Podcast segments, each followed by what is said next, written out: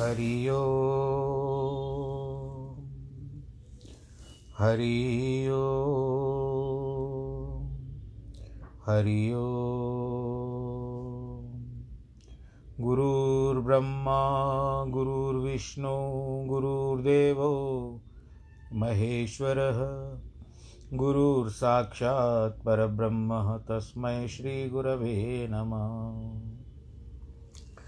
विघ्नेश्वराय वरदाय सुरप्रियाय लम्बोदराय सकलाय जगद्दिताय, नागाननाय श्रुतियज्ञविभूषिताय गौरीसुताय गणनाथ नमो नमस्ते। नाहं वसामि वैकुण्ठे, योगिनां हृदयेन च, मद्भक्तां यत्र गायन्ति, तत्र तिष्ठामि नारद। जिस घर में हो आरती, चरण कमल चितलाय तहाँ हरि वासा करे, ज्योत अनंत जगाए। जहाँ भक्त कीर्तन करे, बहे प्रेम दरिया। तहाँ हरि श्रवण करे सत्यलोक से आए। सब कुछ दीना आपने, भेंट करूँ क्या नाथ? नमस्कार की भेंट लो, जोड़ू मैं दोनों हाथ, जोड़ू मैं दोनों हाथ, जोड़ू मैं दोनों हाथ।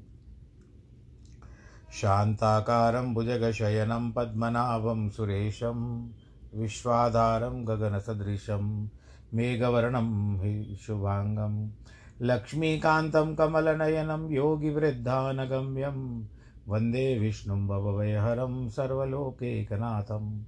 मङ्गलं भगवान् विष्णु, मङ्गलं गरुडध्वज।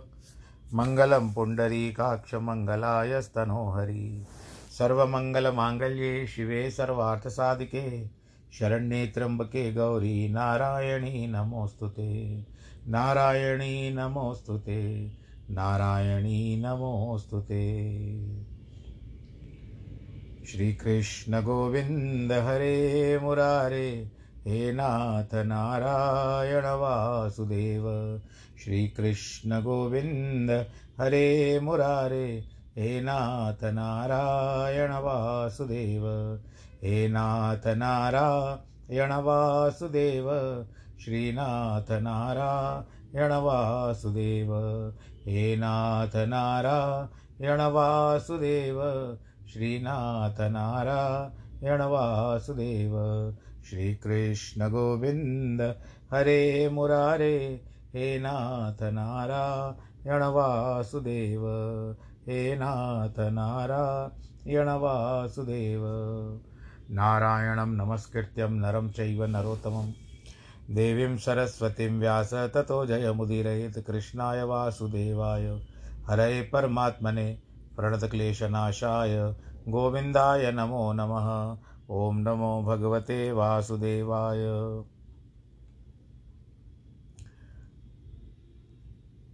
भगवान श्री कृष्ण के चरण कमलों में प्रणाम करते हुए पहले भगवान श्री कृष्ण की स्तुति कर ले।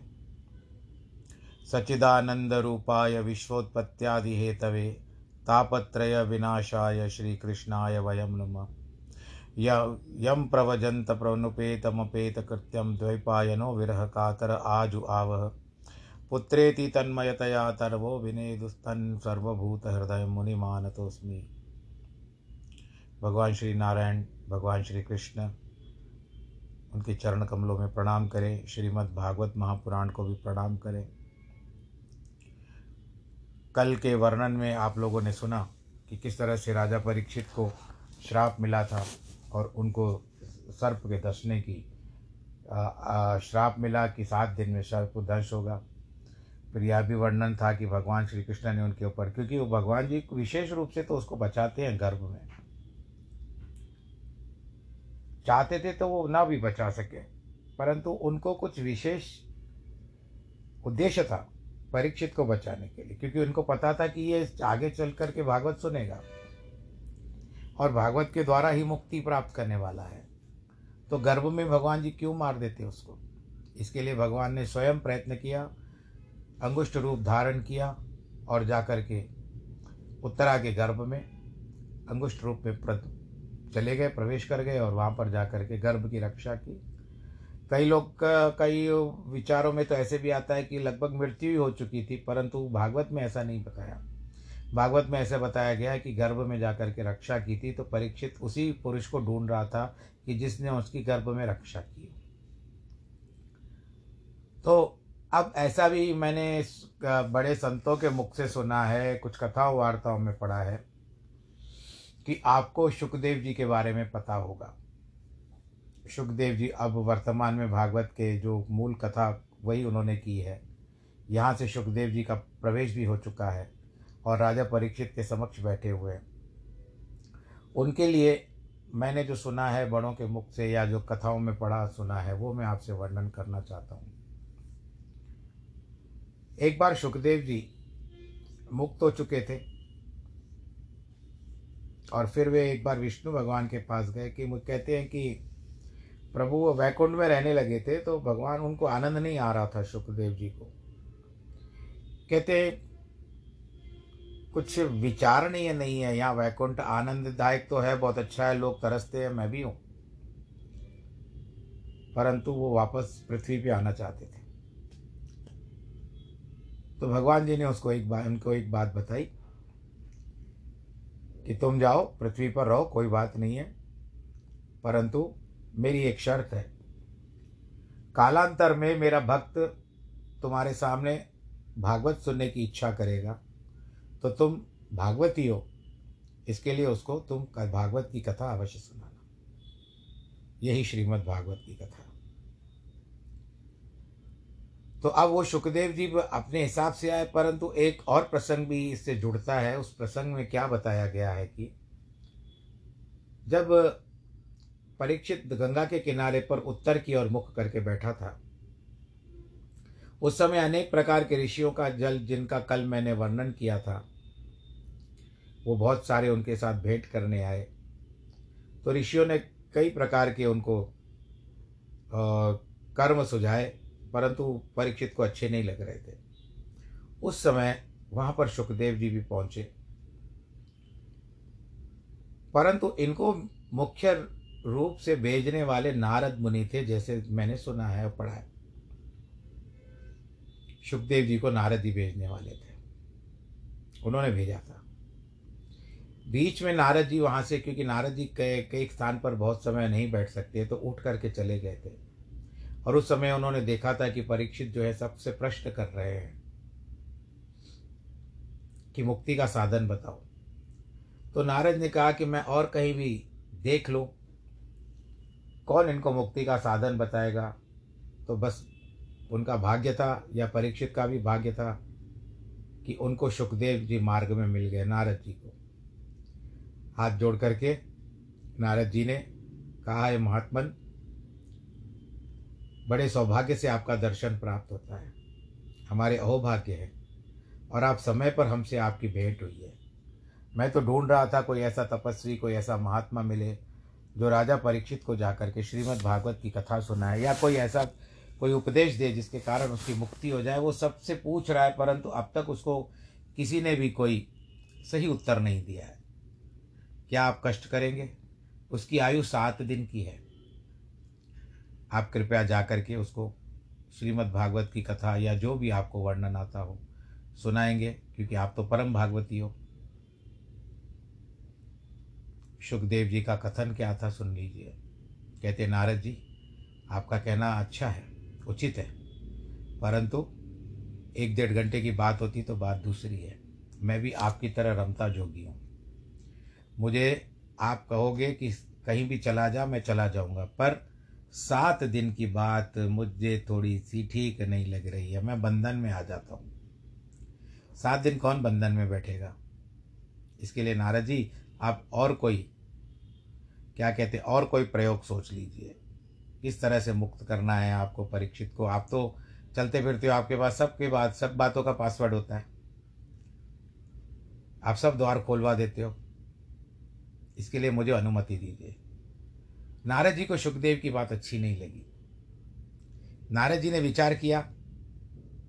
कहते महात्मन, यदि आपके पास थोड़ा समय है तो तनिक रुक करके मेरी एक दो बात सुन लेंगे। कहते हाँ सुनाइए, उसके लिए तो मुझे समय समय है। कहते हैं, मैं आपको एक कथा बताता हूँ। सुखदेव जी को नारद जी कहते हैं, आपको मैं एक कथा बताता हूँ। वो कथा किस प्रकार की है कि किसी समय में एक व्यक्ति कुआँ कुआँ जो होता है, अंधा कुआँ, जिसके इर्द गिर्द जो दीवार नहीं होती, गोलाकार होता है ना कुआँ तो उसके पास दीवार नहीं थी, उसको अंधा कुआँ कहते हैं। कभी भी कोई गिर सकता तो इसके लिए वहाँ पर एक व्यक्ति बैठा हुआ था कुएँ के पास, वो चारों दिशाओं में देख सकता था। पूर्व पश्चिम, उत्तर, दक्षिण, जो भी कहिए, वो सब देख सकता था। अचानक उस व्यक्ति ने क्या देखा देखने वाले ने? कि सामने से कोई सूरदास आ रहा है, लकड़ी का टेक लेते हुए, जिसको कुछ दिखाई नहीं देता है, और उसके साथ कोई दूसरा व्यक्ति भी नहीं था। जो सहारा दे सके, वो अकेला ही टेट के हिसाब से चल रहा था। ये व्यक्ति उसको देखता रहा। सामने आता गया वो व्यक्ति, ये फिर भी देखता रहा, और सामने आ गया, फिर भी देखता रहा। और आखिरी समय में ही वहाँ पर जब पहुँचा तो वो व्यक्ति फिर भी देखता रहा। तब तक वो व्यक्ति जो सूरदास था, वो उस कुएँ में गिर गया। जब कुएँ में गिर गया चलो उस अंधे व्यक्ति की, सूरदास वाले व्यक्ति की जो गति हुई, उसको हम छोड़ देते हैं। अब आप मुझे बताइए कि जब कर्म हुआ ये, जब वो गिरा तो क्या इसमें दोष किसका होगा? देखने वाले का दोष होगा या अंधे का दोष होगा? सुखदेव ने जी ने कहा, निश्चित तौर पर ये देखने वाले का ही दोष होगा, क्योंकि वो रोक सकता था। कि भाई दूसरा मार्ग ले ले, या तू कुएँ में गिर जाएगा। तब नारद जी कहते हैं, वह बात आपके साथ जिस तरह से इंग्लिश में कहते हैं ना, बहुत आपके ऊपर सूट हो रही है। कहते, किस तरह से? कहते, देखने वाले आप हो, आपको ज्ञान का मार्ग पता है और परीक्षित जा रहा है इस समय में, गर्त में क्योंकि उसको सर्प का दोष भी है दशेगा और सर्प के दशने से मृत्यु होती है तो ऐसा कहा जाता है कि उसकी मुक्ति नहीं होती है। और वो मांग रहा है मुक्ति। और आप देखने वाले आप व्यक्ति हो, जो देखने वाला व्यक्ति हो, उसकी तुलना मैं आपसे करूँ, क्योंकि आपको जान, सब कुछ जानकारी है, फिर भी आप उसको साथ साझा नहीं कर सकते हो। बोलो, कृष्ण कन्हैया, लाल की जय। तो इस तरह से आखिर सुखदेव जी ने सोचा कि उनको भगवान जी का भी वचन याद आ गया कि अरे, मुझे जाना है। वास्तव में भगवान जी ने मुझे आज्ञा दी थी कि किसी समय में परीक्षित जब इच्छा करे तो भागवत सुनाना। मैं जा रहा हूँ प्रभु की आज्ञा मान करके। नारद जी को धन्यवाद कहते हुए, नारद जी ने कहा, मैं आपसे फिर जुड़ता हूँ, कह करके चले गए और सुखदेव जी वहाँ पर आए और विराजमान हो गए। बोलो, कृष्ण करैया लाल की जय। तो इस तरह के कई बातें हैं, कई प्रसंग हैं, जिनको हम लोग बहुत रोचक रूप से और भी अच्छा बना सकते हैं, बता सकते हैं। आनंद के साथ कि कितना कुछ घटित हो चुका है भारत के, भागवत के समय में, कथा के समय में, इनके पीछे कितने सारे दृष्टांत भी जुड़े हुए हैं। हमको और आनंद आता है। अब हम दूसरे स्कंद में प्रवेश कर रहे हैं। कल के पहले प्रसंग को मैंने थोड़ा सा और कुछ बातों को डाल करके प्रकाशित किया कि जिस तरह से आपको भी इन बातों का ज्ञान हो कि किस तरह से भागवत की रचना की गई है तो कितने कितने बातों को उसका विचार कर दिया गया है। व्यास जी की जय।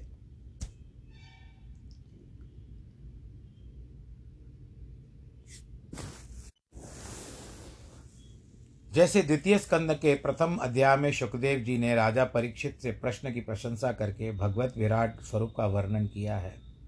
यह सब कथा वर्णन करेंगे। सुखदेव जी कहते हैं, राजन, जगत हितकारी भक्तजनों का सम्मत, श्रवण योग्य, अत्यंत श्रेष्ठ अच्छा प्रश्न किया है। हे राजेंद्र, जो आत्म तत्व को नहीं विचारते हैं और वे घर में जो नित्य पाँच हत्याएँ होती हैं चूल्हा, चक्की इत्यादि में। ऐसे मनुष्यों की श्रवण योग्य बातों हज़ारों हैं। हे राजन, रात्रि में निद्रा इत्यादि की और उससे आयु नष्ट होती है। दिन में धन के प्राप्त करने और कुटुंब का पालन पोषण की चिंता में अवस्था क्षय होती है। अपनी आत्मा की अत्यंत खोटी सेना, देह, पुत्र, स्त्री, इनके मोह में आसक्त होकर इनका नाश देखते हैं सर्वप्रथम आप इस बात के लिए सुन लीजिए। ये कथा यहाँ पर जो ज्ञानवर्धक बातें बताई गई है सुखदेव जी की, आरंभ से, इसमें उनका यही और यहाँ पर आगे चल करके भगवान नारायण जी के जो कपिल अवतार भी अपने माता देवहूति को बहुत सारी ज्ञान की बातें बताएँगे, उन लोगों ने यह बताया है कि जब आपका चार प्रकार के आश्रम होते हैं ना, ब्रह्मचर्य, फिर गृहस्थ, फिर वानप्रस्थ और उसके पश्चात संन्यास तो आपकी आयु 25 लेकर 25 से लेकर के 50 वर्ष तक आयु आपकी ग्रस्त आश्रम में होनी चाहिए। उससे पहले ब्रह्मचर्य आश्रम में होती है। ग्रस्त आश्रम का त्याग करने के पश्चात पचास वर्ष की आयु ग्रस्त त्याग का है। उसके पश्चात आपको धीरे धीरे उनसे मोह निकालना पड़ेगा। और उसके कारण ये सीधा वहाँ पर बताया गया है कि उसके बाद आप भले उनका आप घर छोड़ करके मत जाओ, सत्संग घर में बैठ करके करो, परंतु अपनी आयु को नष्ट मत करो। उनके कहने का तात्पर्य यही है। ये ऐसा नहीं कह रहे हैं कि आप लोगों ने, क्योंकि आपको जन्म मिला है, आपके पत्नी आपके भाग्य में होगी, आपके संतान आपके भाग्य में होगी, वो आप लोग प्राप्त हो गई। परंतु मुझे, मेरे कहने का तात्पर्य यही है कि उनका उद्देश्य यही मात्र है कि जब ग्रस्त जीवन बीत जाता है तो वानप्रस्थ से लेकर के पच्चीस वर्ष तक वानप्रस्थ रहती है, फिर यदि आपकी पचास सौ वर्ष की आयु हो भी गई, पचहत्तर से लेकर के सौ तक की जो मानी गई है, उसमें आपकी यदि वो आयु हो भी गई तो उस आयु के अंतराल में जो भी आपके साथ घटना होती है, कितनी आपकी आयु है, वो सब तो कोई शास्त्र भी नहीं बता सकता, कोई ज्योतिष नहीं बता सकता कि इसकी मृत्यु कैसे हो सकती है, नहीं बता सकते। परंतु ये बातें तभी कही गई है कि जब आप मोह छोड़ दीजिए, जमा करने का, और उसका, उस समय में होता था, अब तो कलयुग केवल नाम अधारा, सुमर सुमर, सर, नर उतरे पारा। तो ये सारी बातें जो भी होती है, ये पचास वर्ष के बाद की बात है उस समय गुरु करना चाहिए, और गुरु आपको आध्यात्मिकता सिखाते हैं। तो ये आध्यात्मिकता श्रीमद् भागवत में सुखदेव जी, क्योंकि अब इसने घर गृहस्थी छोड़ दी है। किसने छोड़ी है? आपको नाम याद आ रहा है, राजा परीक्षित ने छोड़ी है, अब वो राजा नहीं है। अब वो केवल एक मुक्ति के द्वार पर बैठा हुआ, एक इच्छुक है, जिज्ञासु है, जो माँ वो मुक्ति की इच्छा करता है।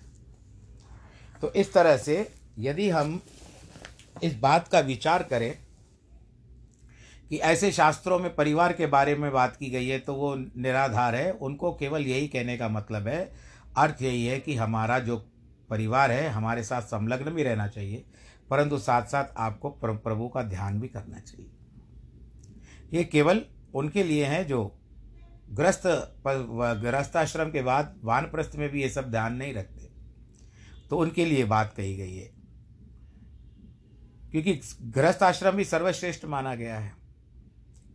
ये भागवत में नहीं लिखा हुआ, ये मैंने जो बड़ों के साथ से मुख से सुना है, जो मैंने पढ़ा है, वो सब ज्ञान आपके साथ साझा कर रहा हूँ।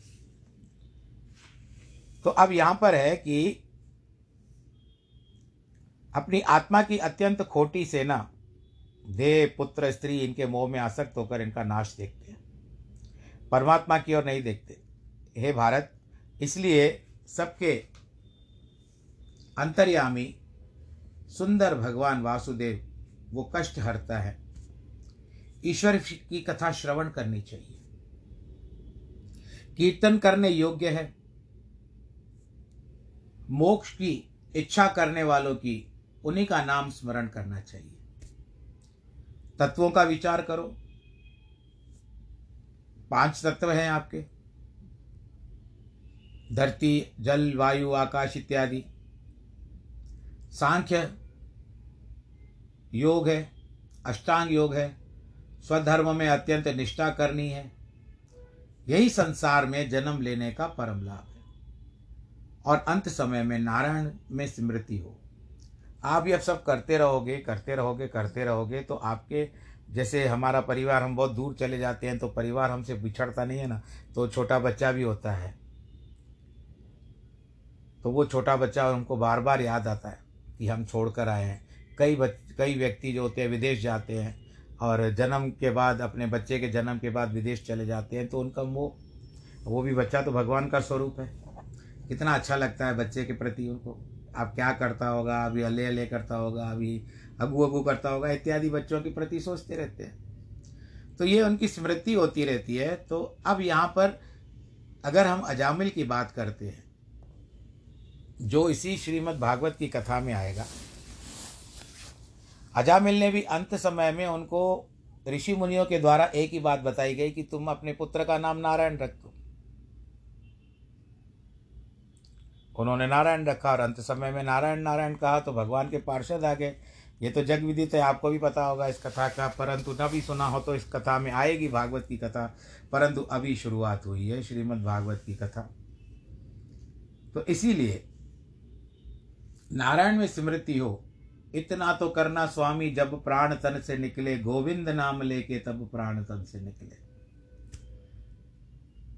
प्राय विधि विशेष रहित मुनि लोग श्री कृष्ण के गुण कथन में निर्गुण, ब्रह्मत्वादि गुण विशिष्ट चैतन्य ब्रह्म में रमण करते हैं। अब वो तो ऐसा भी माना जाता है कि वो सारे संसार को भूल कर, कि सारी संसार की बातें एक तरफ़, मेरा श्री कृष्ण कन्हैया लाल एक तरफ़, ऐसा होता है महात्माओं का। श्री भग, भगवत प्रोक्त यह भागवत नामक पुराण है। वेद के समान ब्रह्म का सुंदर ज्ञान कराने वाला है। इस इसे द्वापर के आदि में वेद व्यास पिता ने हम पिता से हमने पढ़ा था। हे राजऋषि उत्तम यशस्वी लीला से निर्गुण में हमारी अत्यंत निष्ठा थी। श्री कृष्ण के चरित्रों में मन ग्रहण कर लिया था। इस कारण यह आख्यान पढ़ा। सुखदेव जी राजा परीक्षित को कह रहे हैं, परीक्षित, राजा परीक्षित बार बार निकलेगा मुख से। अभी तो वो जिज्ञासु परीक्षित है कि इदम भागवतम नाम पुराणम ब्रह्म संहितम अदित्वान द्वापराधो पितुर्देव पाय नादहम। तो सुखदेव जी महाराज जी कहते हैं कि मैंने ये अपने पिता के द्वारा सीखा हुआ है। हे राजऋषि, उत्तम यशस्वी की लीला से निर्गुण में हमारी अत्यंत निष्ठा थी। श्री कृष्ण के चरित्रों ने मन ग्रहण में, चरित्रों ने मेरे मन को ग्रहण कर लिया। इसी कारण ये आख्यान पढ़ा। महापुरुष श्री कृष्ण के गुण ग्राहक आप हो। हम आपसे कहेंगे, इसमें श्रद्धा करने वालों को मुक्तिदायक, माधव, मुकुंद, प्रीतियुक्त मति होती होनी चाहिए होनी चाहिए। हे नृप नृप कहते राजा को, अत्यंत वैराग्यवान, मुमुक्ष जो होती है बातें, मुमुक्ष जनों को और योगियों को निर्भय श्री कृष्ण नाम का सदा कीर्तन करना चाहिए। सबसे यही निर्णय लिया गया है। जो मदांध है, एक धन मद होता है, एक परिवार मद होता है और एक अपना ही मद होता है। उनको कुछ नहीं दिख पड़, दिखाई पड़ता और बरसों से भी उनको कुछ नहीं होता। शुभ कार्य यत्न करें, उसको वह दो घड़ी भी श्रेष्ठ है। खड़क, खटवांग राजा थे। रघुकुल की बात है, जब भगवान रामचंद्र जी के बड़े खटवांग राजा नामक राज ऋषि दो घड़ी अपनी आयु जानकर एक मूर्त में उसकी त्याग कर अभयदायक परमेश्वर को प्राप्त हुए। जब राजा ने इंद्र की सहायता की एक समय की बात है कि यही राजा खटवांग उस समय रघुकुल के राजा, राज्य में थे, राजा राजा थे रघुकुल के। उस समय भगवान श्री राम भी नहीं हुए थे तो खटवांग राजा की बात है। बहुत बलशाली थे, पराक्रमी थे। एक बार देवासुर संग्राम हुआ। इंद्र ने उनको, न्योता भेजा कि आप हमारे साथ आकर के युद्ध करिए। यानी हमारा साथ दीजिए, देवासुर संग्राम में असुरों के साथ हमारा संग्राम हो रहा है। तो राजा ने मान लिया और इंद्र की सहायता के लिए चले गए। उस समय में देवताओं ने दैत्यों पर विजय प्राप्त कर ली। इंद्र बहुत प्रसन्न हुए। राजा को धन्यवाद कहते हुए कहते हैं, राजेंद्र, आपने समय पर आकर के हमारी सहायता की। अब हमारा युद्ध संपन्न हो चुका है। और हमारी विजय हुई है।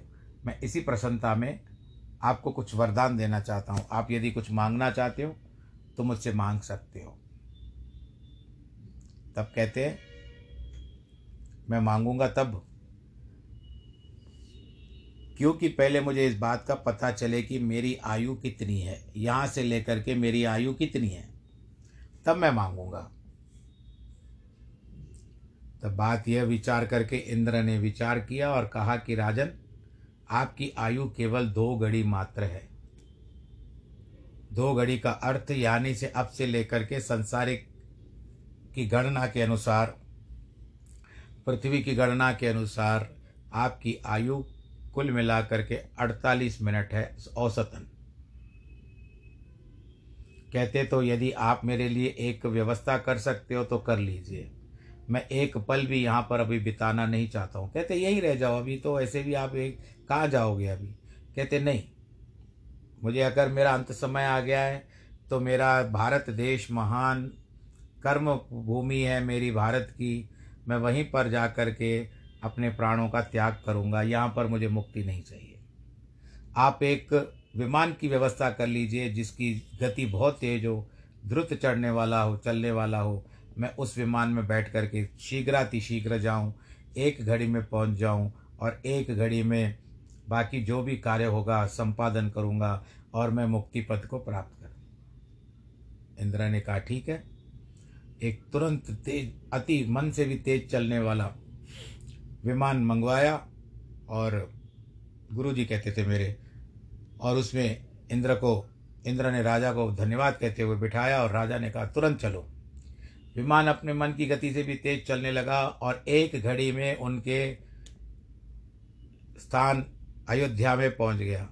बोलो, सियावर, रामचंद्र की जय, राजा खटवांग की जय। उसी समय उन्होंने तुरंत सबको इमरजेंसी सबको बुला भेजा। तुरंत आओ और अपने पीछे जो राजा थे, उनके पुत्र थे, उनको राजगद्दी पर बिठाया। ये सारा भी था, एक घड़ी में तो पहुँच गए। बाकी बची कितने? चौबीस मिनट बाकी बचे तो बारह मिनट में उन्होंने क्या किया? अपने पुत्र को राजगद्दी में बिठा दिया और उसके बाद वो तुरंत सरयू नदी के पास गए। अयोध्या में है सरयू नदी, आपको पता होगा। वहाँ पर जाकर के उन्होंने प्राणा प्राणों का उत्सर्ग किया। प्रभु में चिंतन करते हुए और प्राणों का त्याग कर दिया। बोलो, सियावर रामचंद्र की जय। बोलो, कृष्ण कन्हैया, लाल की जय। तो अब यहाँ पर बात क्या आती है कि दो घड़ी में राजा खटवांग मुक्त होता है तो राजा परीक्षित, दो घड़ी तो बहुत दूर की बात है, तुम्हारे पास तो पूरे सात दिन है, और इसका कर्ण मैं वर्णन कर चुका हूँ। तुम सात दिन जीने वाले हो। जो परलोक की साधना क्रिया है, बस उसको सावधानी से सुनो। इसमें आपको माला फेरने की आवश्यकता नहीं है, केवल प्रभु के नाम का कीर्तन सुनो कानों के द्वारा आपके हृदय में पहुंचेगा, आपके शरीर को शुद्ध करता जाएगा और उसके बाद शुद्ध करने के पश्चात अब जिस तरह से आप जल में फिटकरी डाल देते थे किसी समय में, आजकल तो बहुत सारे साधन आ गए हैं। पहले जल को अगर स्वच्छ करना होता था तो फिटकरी डालनी जाती थी तो उससे क्या होता था, सारी मैल नीचे बैठ जाती थी और पानी उज्जवल हो जाता था। वर्तमान में बहुत सारे साधन हैं, एक्वा गार्ड आ गया, ये सब आ गया, जो मिट्टी को स्वच्छ करके हमको शुद्ध पानी पिलाते हैं। तो इसके लिए आपको सावधानी से ये कथा सुननी है। ये परलोक साधन की क्रिया है। मतलब यह है कि यहाँ से बैठे बैठे परीक्षित को कह रहे हैं, मैं आपसे नहीं कह रहा हूँ। यहाँ पर बैठे बैठे आपके लिए ऊपर की टिकट रिज़र्व होती जा रही है, आपकी व्यवस्था हो रही है ऊपर। परंतु उसके लिए आपको एक कर्म इतना पढ़ना, करना पड़ेगा कि आप आनंद के साथ इस कथा का श्रवण करो। अंतकाल में समय आएगा तो पुरुष मृत्यु के भय से रहित तो होकर असंग रूप शस्त्र से इस देह और उसके पीछे जो पुत्र कलत्र आदि के सुख की इच्छा है, उसको वो कट जाती है। घर से निकल करके धीर पुरुष पुण्य तीर्थ के जल में जो स्नान करे और एकांत में विधिवत पवित्र आसन पर बैठे। शुद्ध, अकार, उकार और मकार। ये तीन अक्षर युक्त पर ब्रह्म स्वरूप ओंकार का मन में अभ्यास करें। आप जब ज्ञान मुद्रा में बैठो, जो आपकी पहली उंगली है और अंगूठा, जैसे ज्ञान मुद्रा में बैठते हैं, उस समय में आप पालथी मार करके बैठ जाओ, एक आसन रख लो और कुछ आसन रख सकते हो। ये जब आप घर का त्याग करोगे उसमें, आप घर में भी बैठ करके भगवान का ध्यान कर सकते हो तो उस समय में ओ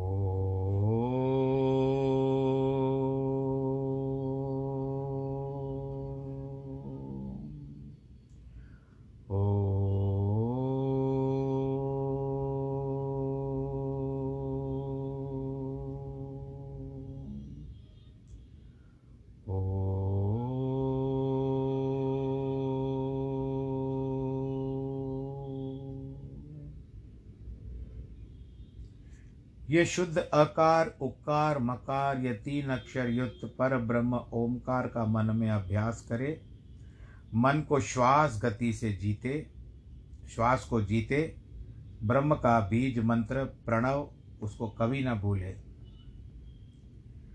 बुद्धि सारथी हो मन इंद्रियों को विषयों से जीते। अनेक कर्मों से मन को खींचकर भगवत के रूप में बुद्धि को धारण करें। अब मन की नहीं सुननी है। मन गया, रिटायर हो गया अभी आपके शरीर से, क्योंकि आपका अंत समय है। तो उस समय में एक एक जो विभाग होता है उसको बंद करना चाहिए। तो अब मन की कहने बात बंद करो और बुद्धि पर सारा ध्यान आकर्षित करो। ये सारथी है आपकी, जो आपको उचित मार्ग में ले जाएगी और इसकी जो कहते हैं कि भगवान भी कृष्ण के कृष्ण भी अर्जुन के सारथी इसके लिए बने। उन्होंने रह करके उसको इतना सारा विशाल महाभारत जिता लिया था। तो आपको तो केवल मन जीतना है। अब ऐसा भी कहा जाता है कि मन के जीते जीत है, मन के हारे हार पर। ये लौकिक बातें हैं। इस समय में ये जो बात, ये सीधा मुक्ति का साधन क्या है, वो राजा परीक्षित को बता रहे हैं। सुखदेव जी, इसी कारण बुद्धि से बुद्धि इसमें धारण करे और एक मूर्त भी परमात्मा के चरण कमलों का ध्यान न भूले। क्योंकि विषयों को छोड़ दे। क्योंकि अगर फिर मन पे केंद्रित करेगा ध्यान तो विषय वापस फिर वापस आ गए, दौड़ते हुए आ जाएँगे। इनके लिए विषयों को त्याग देना है। तो मन को अगर आप उसको उस समय में कहोगे कि अभी आप रिटायर हो, भाई जाओ, मुझे अभी बुद्धि की सुननी है, तब मन चुपचाप होकर के चला जाएगा। यानी उसका विभाग बंद हो जाएगा।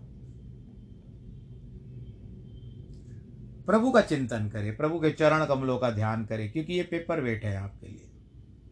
आपको विकारों की ओर नहीं बढ़ने देंगे।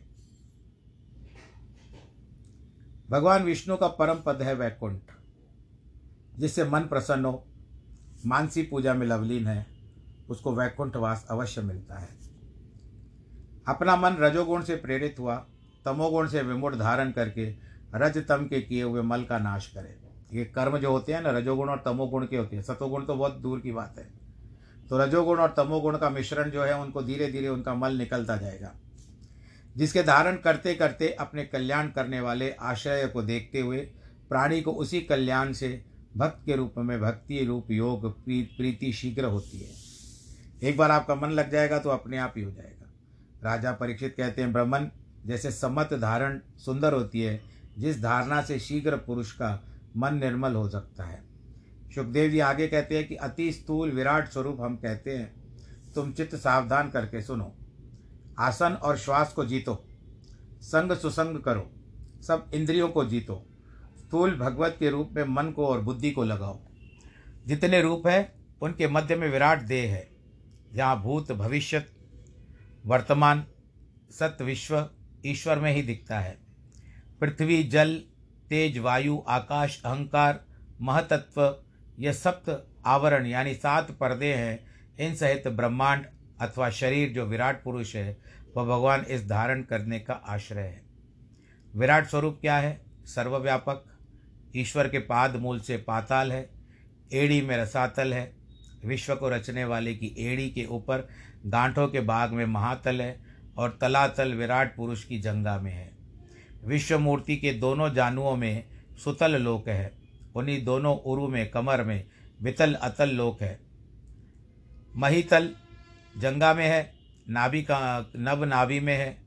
यानी हमारा जो आकाश है वो भगवान नारायण की नाभि है, परमात्मा की नाभि है। ज्योतियों का समूह जहाँ सूर्य चंद्रमा रहते हैं, वह स्वर्ग ईश्वर के हृदय में है। ग्रीवा में महरलोक, वदन में जनलोक, आदि पुरुष के ललाट में तपलोक है। और हज़ारों सिरदारी के सिर में सत्य लोक है। तेजोमय इंद्रादिक बाहु में, सब दिशा कर्णों में, शब्द श्रोत्र में, अश्वनी कुमार नासिकाओं में, गंध ग्राण इंद्रिय में, देदीप्यमान अग्नि मुख में है, अंतरिक्ष नेत्र गोलोक है, चक्षु इंद्रिय सूर्य है, विष्णु दोनों पलक दिन रात है, भ्रकुटियों का चलना नेत्र ब्रह्मपद है, जल इनका तालु है, रस इनकी जीव है, अनंत वेद शिर हैं, यमराज दाढ़ है, स्नेह दांत सब है, जनों को उन्माद करने वाली हँसी है। अपार विस्तार स्वर्ग अर्थात विश्व रचना उनका कटाक्ष है। लज्जा ऊपर का होठ, लोभ नीचे का होठ, धर्म उनके स्तन है, अधर्म मार्ग पीठ है। प्रजापति शिष्ण इंद्रिय है, मित्रावरुण अंडकोश है, कोख में सातों समुद्र है सब पहाड़ उनके हड्डियाँ हैं, सब नदी उनकी नाड़ियाँ हैं। नाड़ी, नाड़ियाँ नहीं, नाड़ी। सब वृक्ष शरीर के रोम हैं। हे नृपेंद्र, यानी राजाओं में इंद्र, श्री भगवान का विश्व रूप है, अनंत वीर हरि का श्वास पवन है। गति अवस्था है। गुण प्रवाह संसार भगवान का कर्म है। मेघ घटा उनके सिर के बाल हैं। हे कुरुनंदन, व्यापक ईश्वर के वस्त्र संध्या हैं।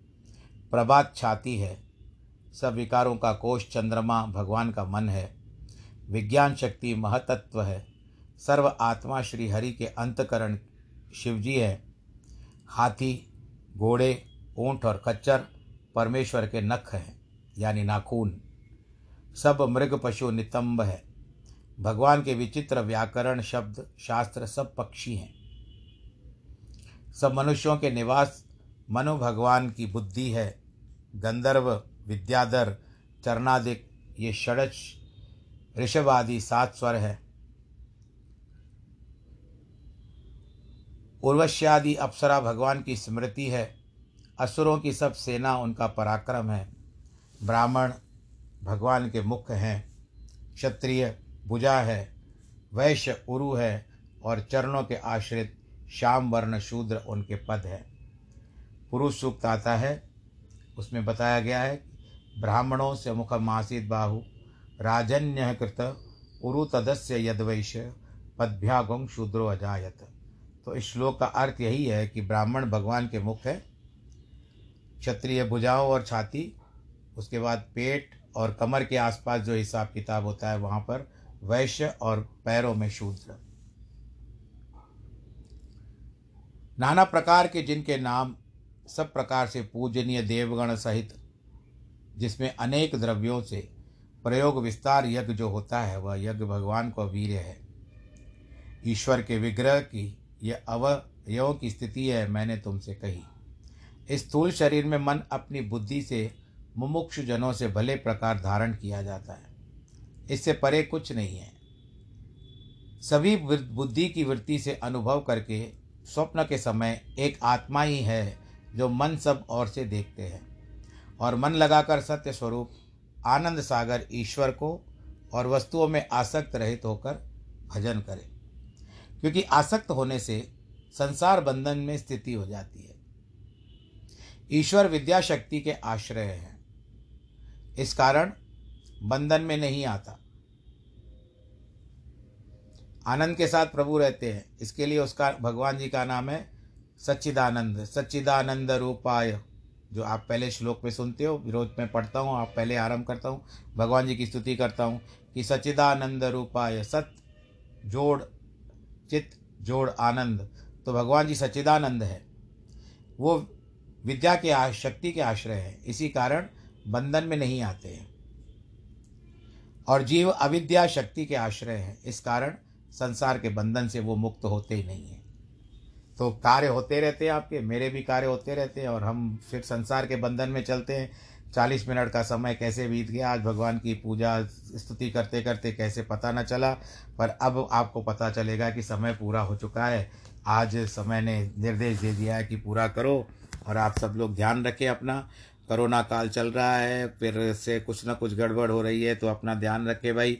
हाथों को धोएँ और बार बार धोएँ, मास्क लगाएँ, सामाजिक दूरी से बचें और अंत में जिनके वैवाहिक वर्षगांठ हो या जन्मदिन हो, आज की तारीख है छब्बीस तारीख, मार्च का महीना 2021 और श्रृंखला में आज मैंने उन्नीसवां भाग पूरा किया। भगवान नारायण की जय हो। सर्वे भवन्तु सुखिनः सर्वे सन्तु निरामया। सर्वे भद्राणि पश्यन्तु माँ कश्चित् भाग भवेत्। नमो नारायण।